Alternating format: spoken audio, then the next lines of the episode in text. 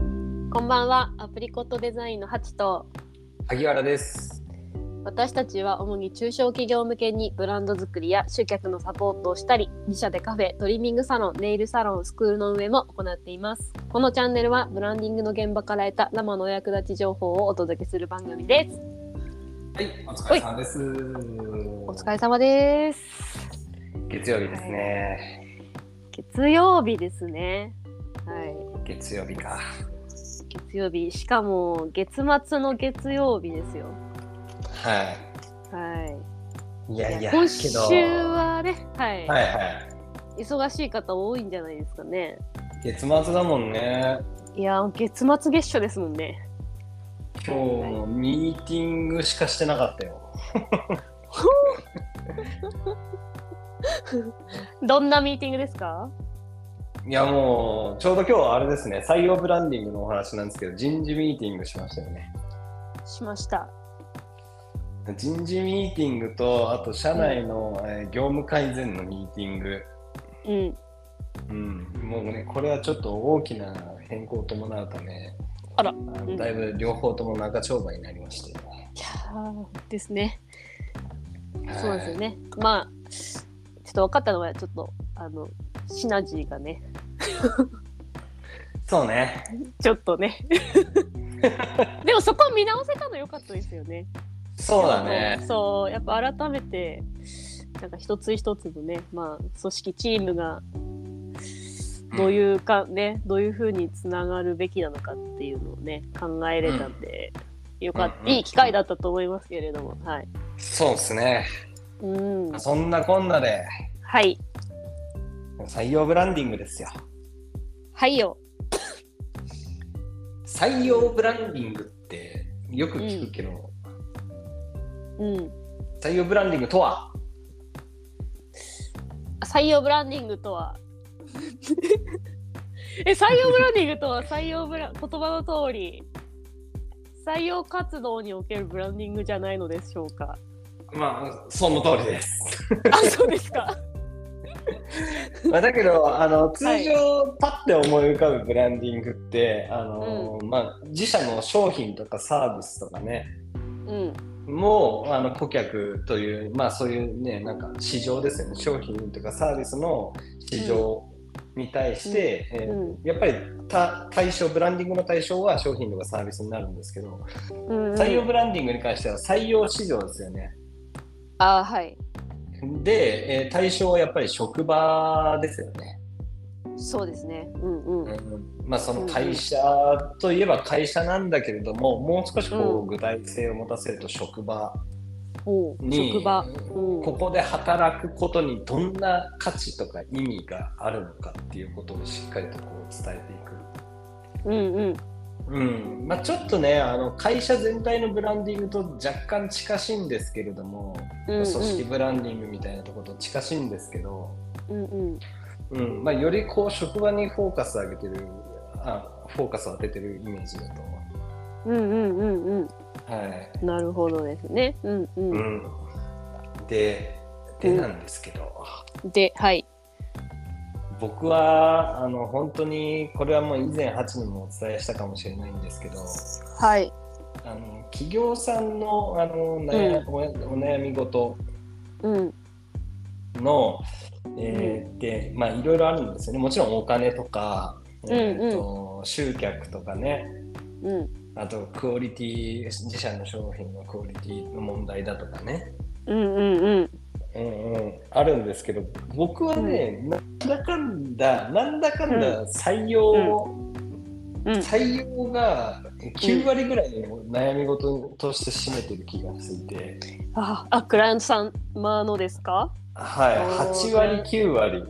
あーいやーまあホットなテーマですよねそうなんか採ね用こはうんう集客とか、うん自社の根付けとかなんかそういったところから価格競争とかね、そういったところから深掘りしていくと、なんだかんだ着地が、うん、こうう人の問題に当たるんですよ。ん、ああはいはいうんうんでそれってあのもちろうんん個人の能力とかスキルもそうなんですけれども、うんまあ、チームワーク的なところもそうですし、はい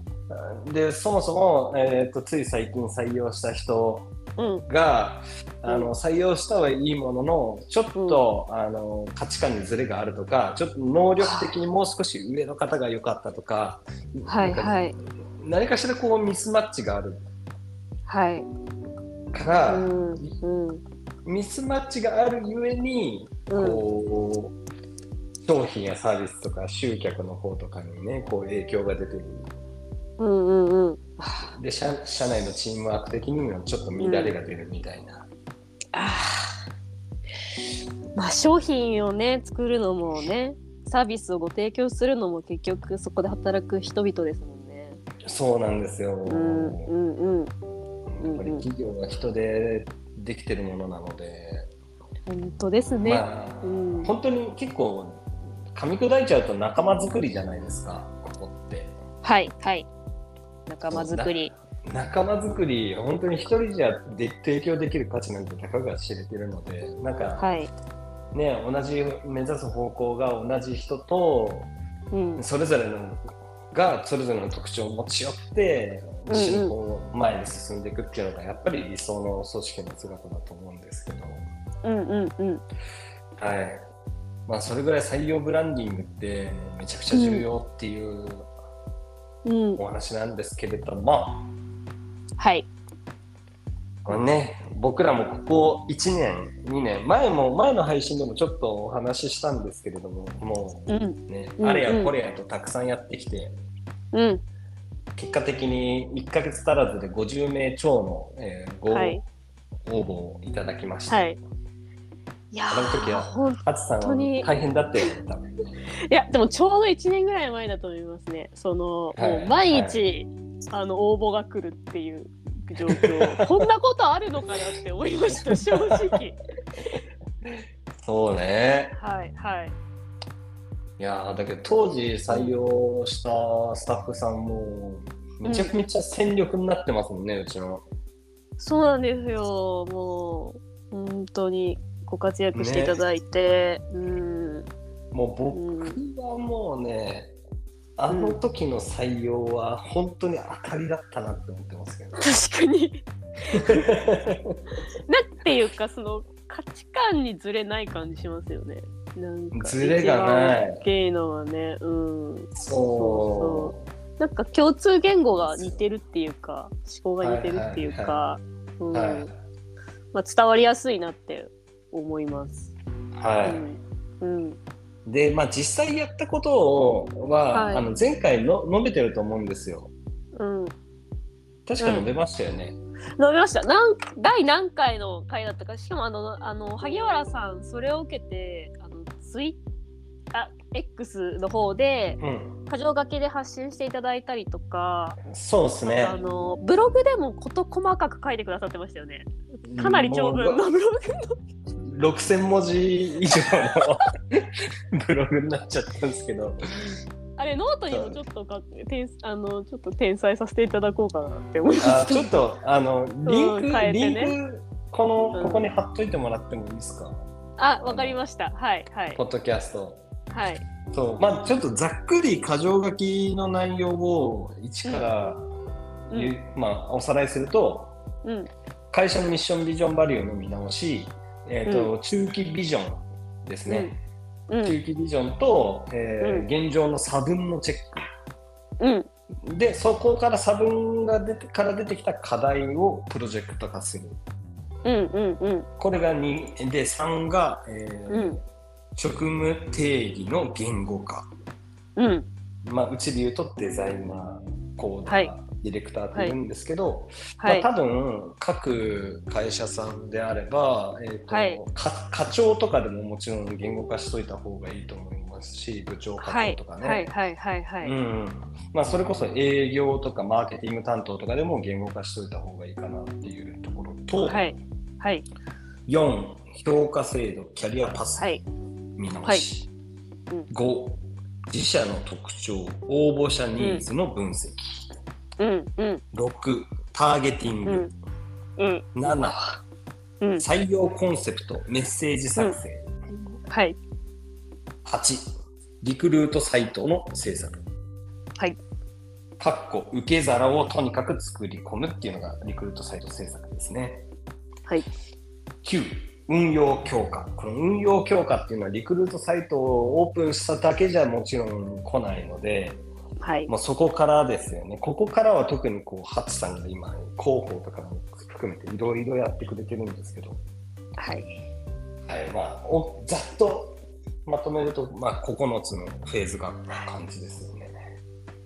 9つのフェーズですよ。はいそうなんですいや、これはもう、しかも前半なんてかなりね、あの頭を悩ませる分じゃないですか。職務定義の言語化とか評価制度とかさそうっすね。ね。うんうん。うんちょっと後半の運用のところはハチさんに語ってもらうとしてはい。あの前もうここら辺ざっと話してたんですけど、あのはいちょっと深掘りしたい点としては僕の中では、えっとはいターゲティングのところなんですよね。おー、なるほどね。うん。はい、でこうこん結構いろんなお客さんとこういつも採用ブランディングやってる時に話になるんですけど、はい。はい、いいつも僕がこうこっちの方にあのこっちにこっちの方で考えましょうって言ってることをちょっと話したくてはい。あおはい願いします。もうまさにね、ブランディングの現場から生のそう役立ち情報、はいはい、お願いします。えっとターゲティングのところで、うんあのもちろんそれまで前回の話までに評価制度の重要性を話したと思うんですけど、はい。はいまあ、評価制度で何を価値として置くのかっていうその具体例が出てくると思うんですよね、評価制度ちゃんと作り込めばはい。自社ならではうんの。うんうんでそれを、えー、と良しとしてくれるそれを魅力その価値観をあのに魅力を感じてくれる人が、まあうん結構ターゲットディング的にこう入ってきた方がいいと思うんですけれども、はい。うんうん。うん、でターゲティングで前もちょっと話したんですけど働きやすさと働きがいを間違いなく分けて考えた方がよくて、はいはい。はい、で混同しちゃいそう。うん。そう、はいうん混同しちゃうんですよ。はい。ここは分けて考えた方がよくて、うん。えー、と働きやすさに関してはやっぱりこうリモートワークとか、うん。うん、あとは、えー、と定時で上がれるかとかね残業とか,、うんうんうんうんとかまあ、そういう環境物理的な環境面とかねうんうんで働きがいに関しては、えーとうんうんまあ、それこそ会社のビジョンだとかうんあとはキャリアパスとかですよね。うんうんうん、まあそれが、あの今あの現在自社の、えー自社で提供できる価値それぞれ働きやすさも働きがいも価値なのうんうんそれらを分析した上でじゃあ、うえっ、と応募者の方に、うんえー応募者の方は何にこう魅力を感じてくれるのかっていうのをこうより厳選していくんですけれどもうんうんうんあのここでよくあの言われることがあるんですお客さんに。うんあの結局給料が高いところ選ばれますよね、うんうんで僕はこう答えていますうんその通りです。 身も下もない。はいはいあーそうですうんうんうんうんうん、まあ身も蓋もないんですけど本当に。はいはい、あのターゲティングする段階でやっぱり給料が、うんあの高い方がやっぱりみんないいんで、まあ、どれぐらいの年収を最低限としていて、まあね、最低ラインとしてるのかっていうところをねうん選択するんですけれどもうんうんそりゃあれなんですよやっぱり年収がえー現時点で現職の年収が高いければうんそれだけ優秀な人材だしうんですし、もう低ければ、んうんあのまだ経験不足の人材かもしれないという。はいはうんうんもうもちろんそうなんですけれども、はいはいその中でも一旦やっぱりこのお金っていう部分を取り除いた上で、はい。もうお金に関しては満たされてますもう全ての欲望が、うんうんうんうんうん。その上で経済的なあの安定があった上でじゃあその次のステップで何を求めるのかっていうところもちゃんと考えておいた方がいいんですよ。もちろんお金はうんあの最優先事項であの機能的な価値の部分だと思うんですよ生活がかかってるけどうんあかかってるので、うんまあうんけれどもその職場でうんもう何に一う番んうんこうこの職場で働いてよかったとかうんこの職場にいる意味みたいなのをこう見出せるのかっていう、うん感じるのかっていううん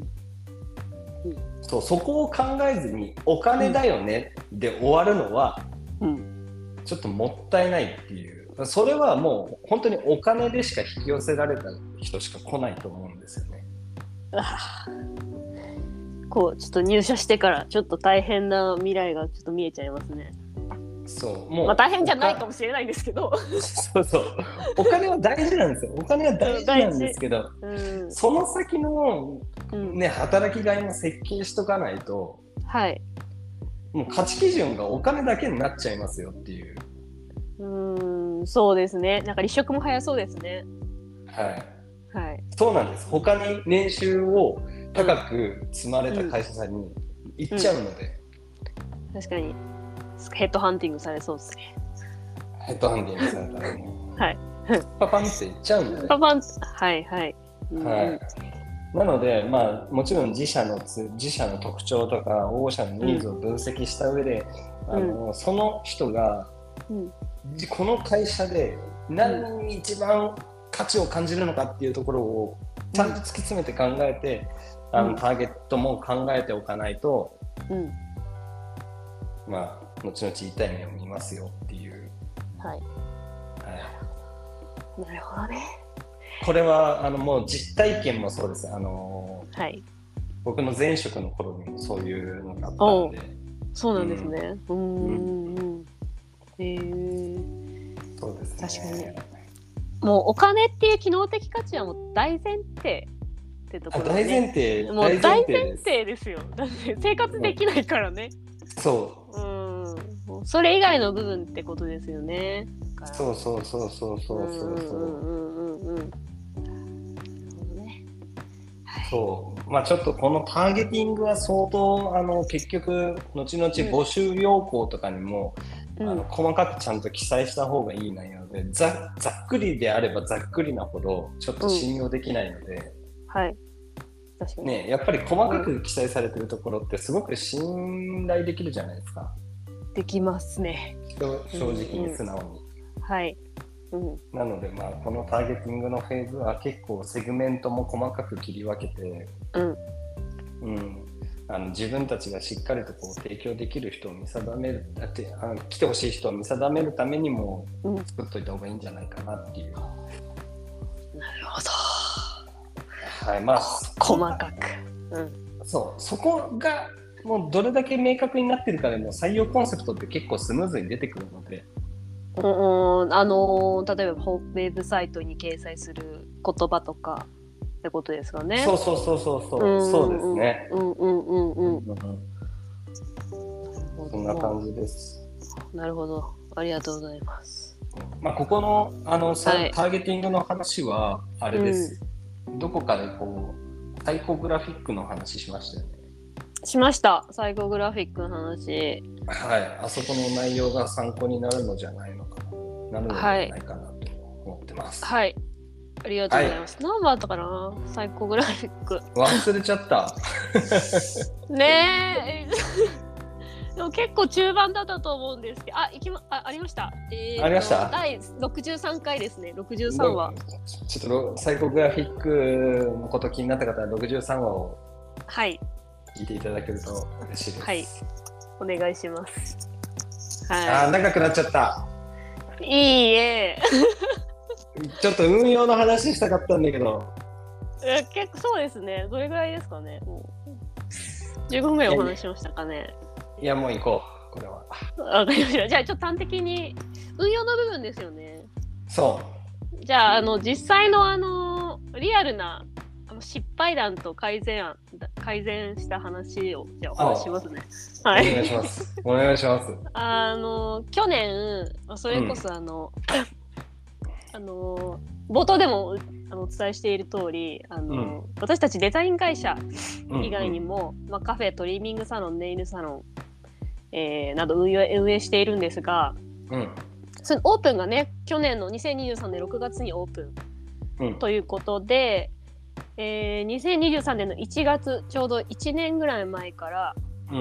えーお店の採用の方活動をね、うんうん着手したんですよね。うんはい、でまああの一番大変だったのが実はあのトリミングサロンの求人でして。うんうんはい、あのー1月にあ出したんですけれども全くもう3月ぐらいまでですかね全くあのほぼ音沙汰がなくてええーねあそうだっ多たっ分えっけとだおとほほとんどなかったですよなんほとあうんえーっとインディードとかあとハローワーク自社のホームペウェブサイトあとはえーっとトリマーさんの求人サイトうんえー、と数件に載せていたんですがうんあまり応募がなかったんですよほとんど3月まで。でもうオープン6月だしもうこのままだと本当に、えーとトリマーさんがいなくてオープンできないかもしれないっていうところまでねおー結構私あのどうしようっていうふうに思っ当時思ってまして。うんであのなんなんでこんなに来ないんだろうっていうことを考えたんですよね。はいはいはで当初まあトリミングサロンをオープンするにあたってデザイン会社がオープンするトリミングサロンっていう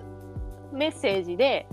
あの求人を募集してたんですよ多分インスタのえっ、とインスタの広告とかでもそういうふうに出してたんですけどいうんでなんかデザイン会社がやってるトリミングサロンってなんかあのおしゃれそうなイメージは持ってもらえると思うんですよね。ああもちろんねそうなるねそううんなんかもしかしたらそこが刺さってないんじゃないかって思って、ああはいはいはいはいいはいはいはいあのーなまあそれこそ私たちデザイン会社がトリミングサロンまあうんまあ異異業種ですよね異業種を急にや,、やるわけですようんうんうんでなんかそれもしかしたらあのーペットビジネス儲かるんじゃないって思ってデザイン会社がやってるんじゃないかっていうふうに思われてるんじゃないかってなんかそのあーそこの時点でもしかしたら信頼が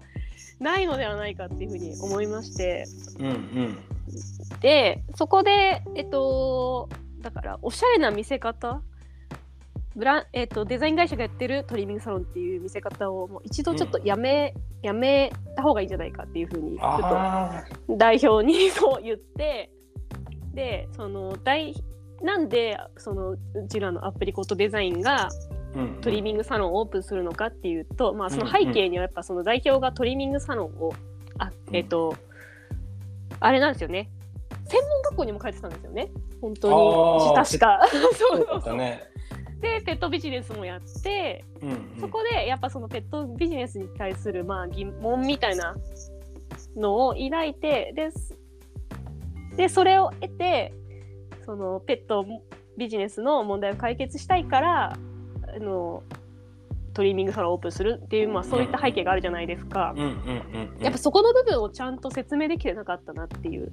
うんうんうんところがあったので、えっと、なんで、えっと、異業種であるデザイン会社がうんうんトリミングサロンをオープンすることに至ったかっていう背景を、うあんの代表に書いてくださいとうんそこの思いを 書いてくださいというふうにあおった願ねいしてそう書いてもらってうんでそれを各そのえっ、と求人、まあ、いろんなサイトに出してたじゃないですかうんトリトリマさんの求人を。はいはいでそこの書くとこに、えっとなぜデザイン会社がトリトリミングサロンをオープンすることにしたのか代表インタビューっていうようなうんうんうん形で、えっとリンクを貼ったんですよね。うんうんそしたら1か多分半1ヶ月ぐらいの間に多分3月ぐらいからうん急にあの価値観にあの合うというか私たちがオープンさせたいおートリミングサロンの思いに共感してうん応募しました。おーで代表のインタビューを見て私も同じ思いで、えっと、ペット業界を変えていきたいので、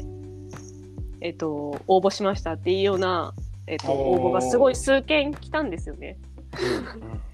そうそうそうで、まあ、無事にオープンできたわけなんですけれども、うんやうんうんうんっぱなんかそこで思ったのはあの自分たちが発しているメッセージをなんか決してやっぱ正解ではないかったっていうことですよね。そうそう自分たちちがデザイン会社でやってるおしゃれなトリミングサロンなんかそれはもしあのターゲットの方には実は刺さっていなくてもっとそのターゲットであの来てほしい方に寄り添ったなんかどういうところに不満とか、えーどういうとこ不満、うんえーなんて言うんだろう不満、えーと不思なんだ疑問に思ってる点があるんだろうっていうのを、うんちゃんと、まあ、ターゲットの方の立場に立って、えっと伝え方を時にはやっぱ変えていくことが必要だなっていうのをねすごく